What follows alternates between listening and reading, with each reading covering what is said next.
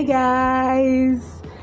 Today I'm going to be talking on a very interesting topic. It's titled The Wait and Its Frustrations.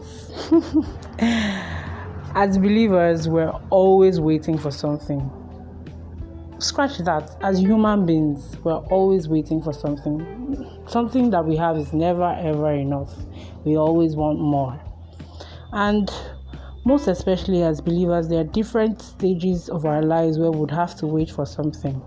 And if we're not careful, we could miss out on all that is for us to enjoy in whatever season we're in simply by waiting amiss. I try to make today's talk relatable by using a real experience. So please follow the current happenings in Tade's life. How long can Tade be waiting and praying for something and it hasn't arrived yet? Tired is an understatement of how he's feeling. Wave of emotions floods his heart with each passing day. Despite it all, Tade never stops being expectant. He doesn't think he has hoped for a good news so bad before. It's as though he's struggling to wait with each passing day. In the midst of it, he has to be strong because he's a guy and isn't supposed to be emotional, as some people would say most days he has to keep it in because not everyone would understand how he's feeling, and that's totally fine. Sometimes he feels nobody has had to wait for something as long as he's had to. But the thought barely has time to settle before he laughs at himself and remembers the story of Abraham, even if he doesn't remember anyone else.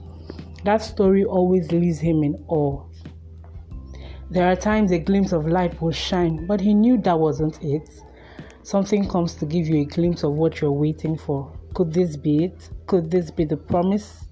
Come on. He knows God's promise concerning that very area of his life.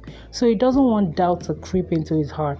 He really doesn't want to give room to doubt. But on some days, it's so easy to stop fighting and let the doubts reign in. Tade is not a fighter, and so he cringes at any sign of a fight. He's usually the first to apologize in a fight.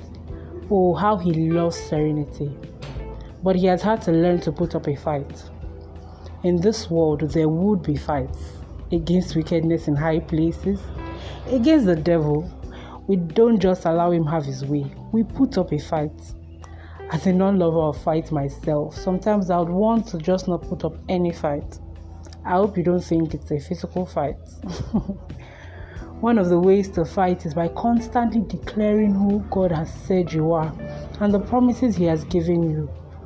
On some days, saying these things can be like a mockery to your constant state, but keep at it. Many of us are not so different from Tade. How like him, we've been waiting for quite a while now, and most likely we'll still have to wait for some things at different times of our lives. Studying Abraham's story recently, I found out that there were times he found it hard to believe the promise God gave him.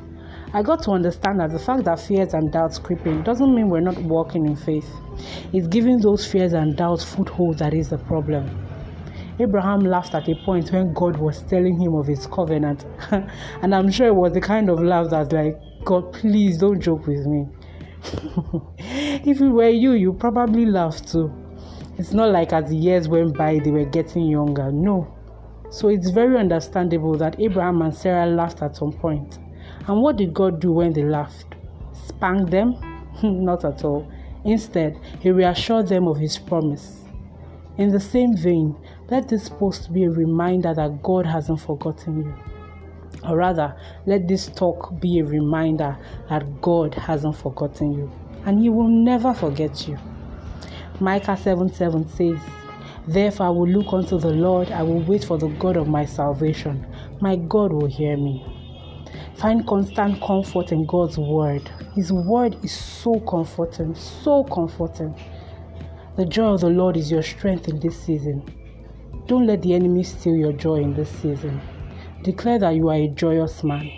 Ensure that you leave this season having maximized all that is in this season. Remember that God is very much in the process with you. When you pass through the waters, He'll be there with you. When you go through the fire, He'll be there with you as well. He's your ever present help in times of trouble.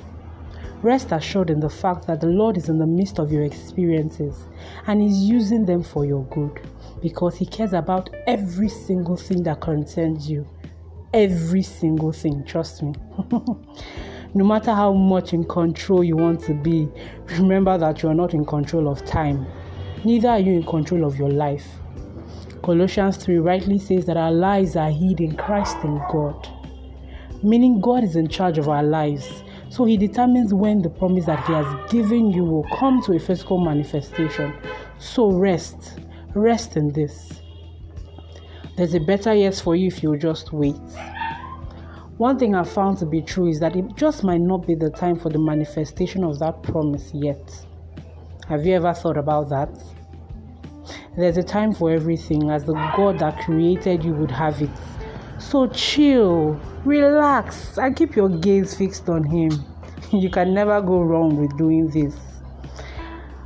As always, keep being inspired and in turn inspire others as well. I'm pretty sure Tade will testify, and so will you. I love you.